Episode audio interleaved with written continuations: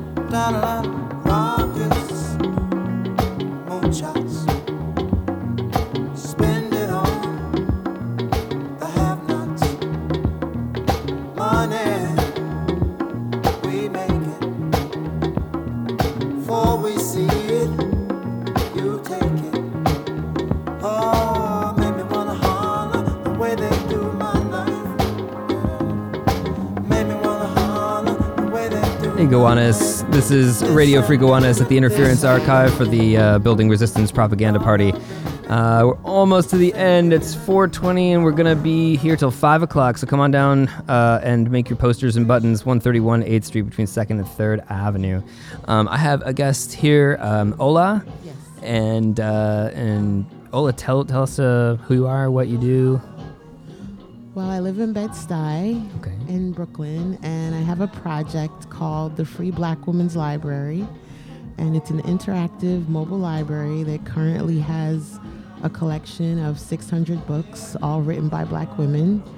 And I have fiction, I have nonfiction, I have children's books, young adult books, and what happens is I take the library throughout New York City, but mainly in Brooklyn, and I pop up in public spaces.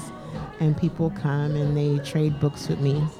It's awesome. And every time the library is in a different space, there's a different theme and a different thing that kind of happens to activate the book. So sometimes there's a performance, sometimes there's a writing workshop, sometimes there's a film screening.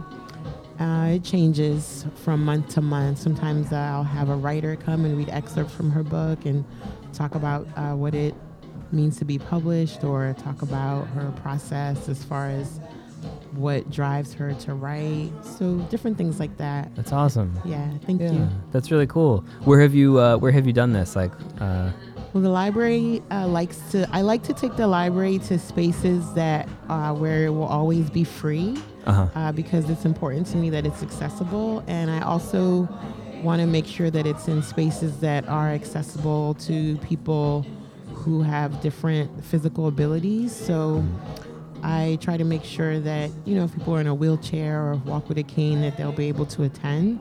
So it's mainly been in playgrounds, parks, different museums. I was at Mokata Museum. I was at Studio Museum of Harlem. I was at Bed-Stuy Pride.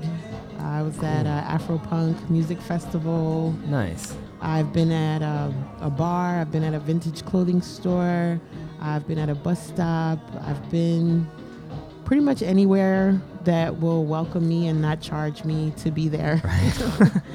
That's awesome. Do you have plans to do it anytime soon? Yeah. Actually, or is the weather getting in the way?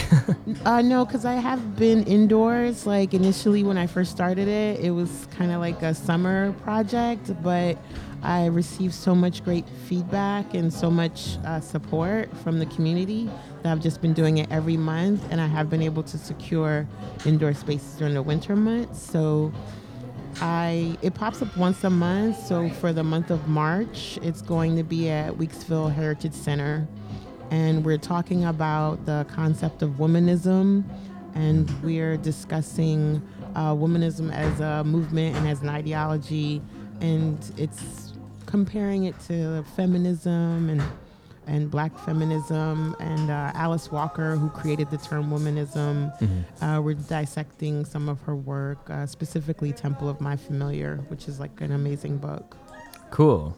Yeah. Well, do you want to, just for the uninitiated, kind of explain womanism and contrast it with feminism and Black feminism? Or is there there's not a short way of doing that? It's kind of a long-winded idea, and it's interesting because some people consider womanism to be kind of controversial. Some people consider Black feminism to be controversial. Like a lot of people push back against the idea that Black women should ascribe to feminism because it's supposed to be something that that favors white women. Mm-hmm. But right in recent times, there's been some changes with that. You know, there's words like intersectionality are always being bounced around. So, you know, that's something that I feel is a good thing. There are people who are making a very specific point to be intentional when they speak of women's rights, to include women of color, to include queer women, to include trans women. But womanism is something that Alice Walker gave us for Black women who just wanted a deeper, I think, or wanted to be more intentional around the language. You know, I personally consider myself to be a Black feminist and a womanist. I feel like you can be both, you know, in honor of people like Audre Lorde, in honor of people like Ida B. Wells, in honor of people like Kimberlé Crenshaw, like these amazing Black feminists who, you know, have pushed for liberation and safety for Black women. So I don't necessarily reject it, but I know many who do, and I respect that too. Right, yeah. So I know that there's been, some, the Women's March thing, the one in D.C., and there was a Solidarity March in, a lot of different places. And the one here in New York kind of took some flack from certain corners from, for being very cis and white in general. Mm-hmm. And, that was kind of, an interesting perspective on it. Did you also experience that? Did you participate in any of those, or? No, I didn't. You didn't? I didn't. I personally support and send love to anybody who's out there marching and participating in direct action. For that march specifically, I decided to sit that one out because it's kind of a long story, but I've been marching and doing direct actions for almost 2 decades, and that one, for some reason, I just didn't feel drawn to be a part of it, but I definitely support and appreciate anyone who was. Yeah, I just didn't feel like it was for me. It didn't speak to me specifically.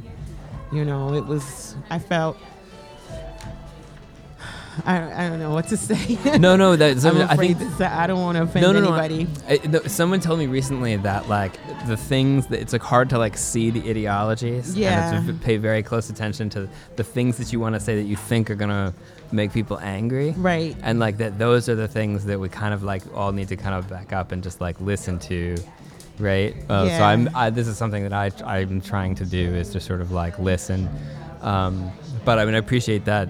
I appreciate you being honest about this. This is really super interesting. I wanted to maybe get back to your book project for a second. Mm-hmm. So 600 books seems like a logistical nightmare. How does that get from place to place? Yeah, it's pretty intense, actually. When I first started the project, my goal was to have 100 books, and I was going to build a bicycle, actually, and use that to get the books around. That's awesome. So I put out a call for donations, and I just started receiving books from all over the world. And I still get books. I just got some books yesterday.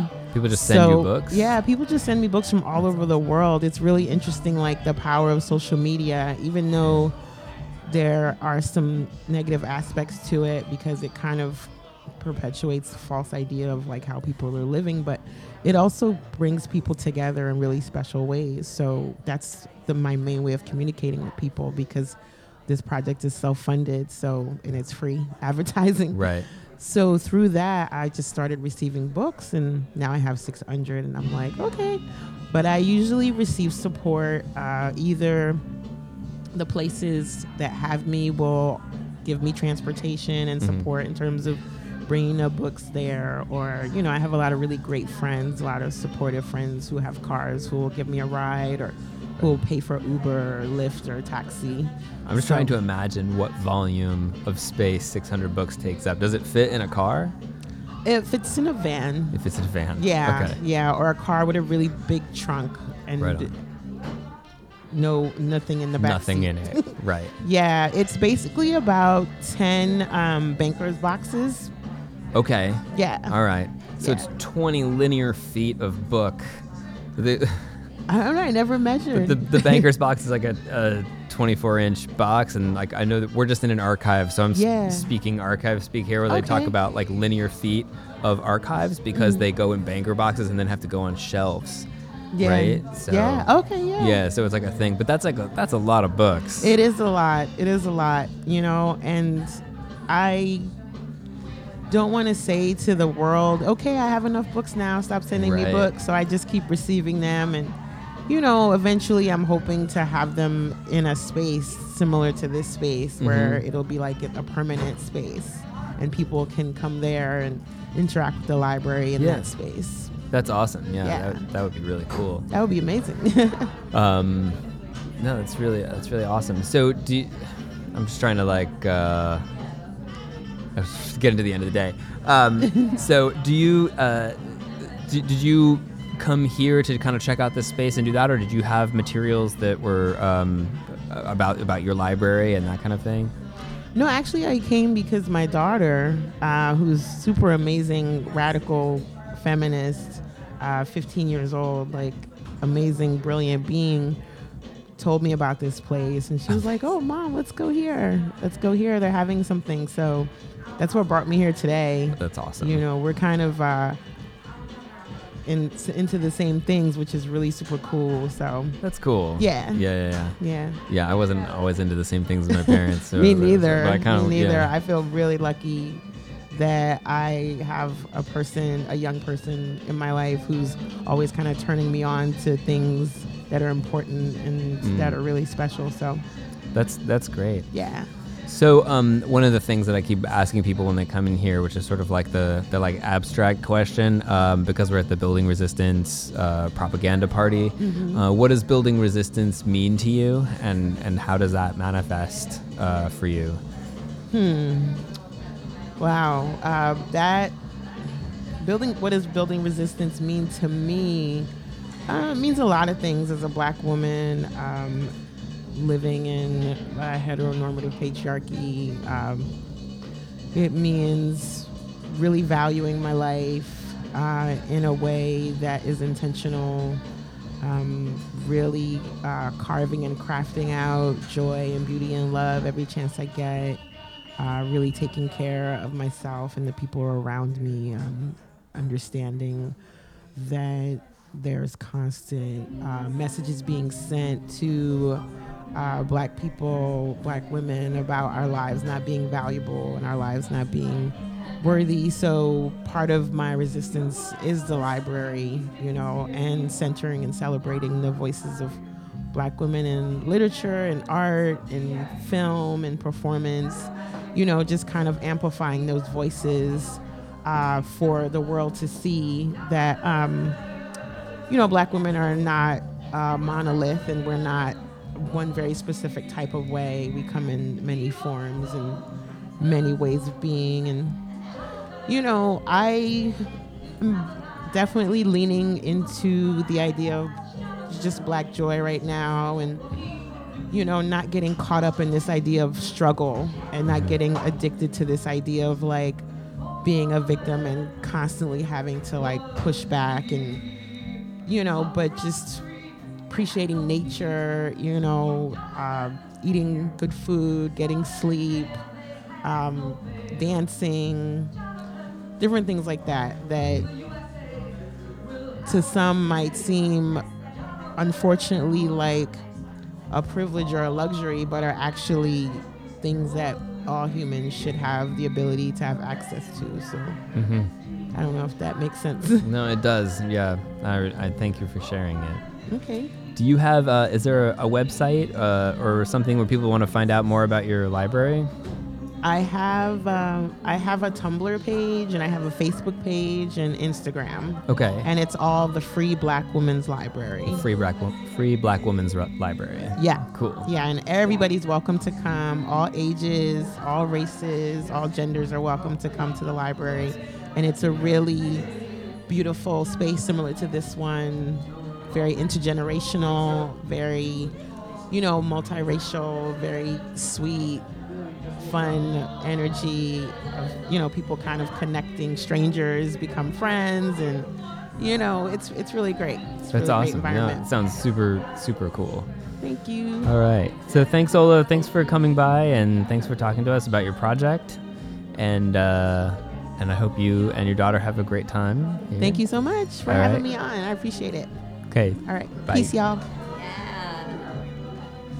Radio Free Gowanus, radiofreegowanus.org. We're at the Interference Archive here at 131 8th Street between 2nd and 3rd Ave. We're here for about a half hour more, the Building Resistance Propaganda Party, and we're going to continue on with this amazing playlist.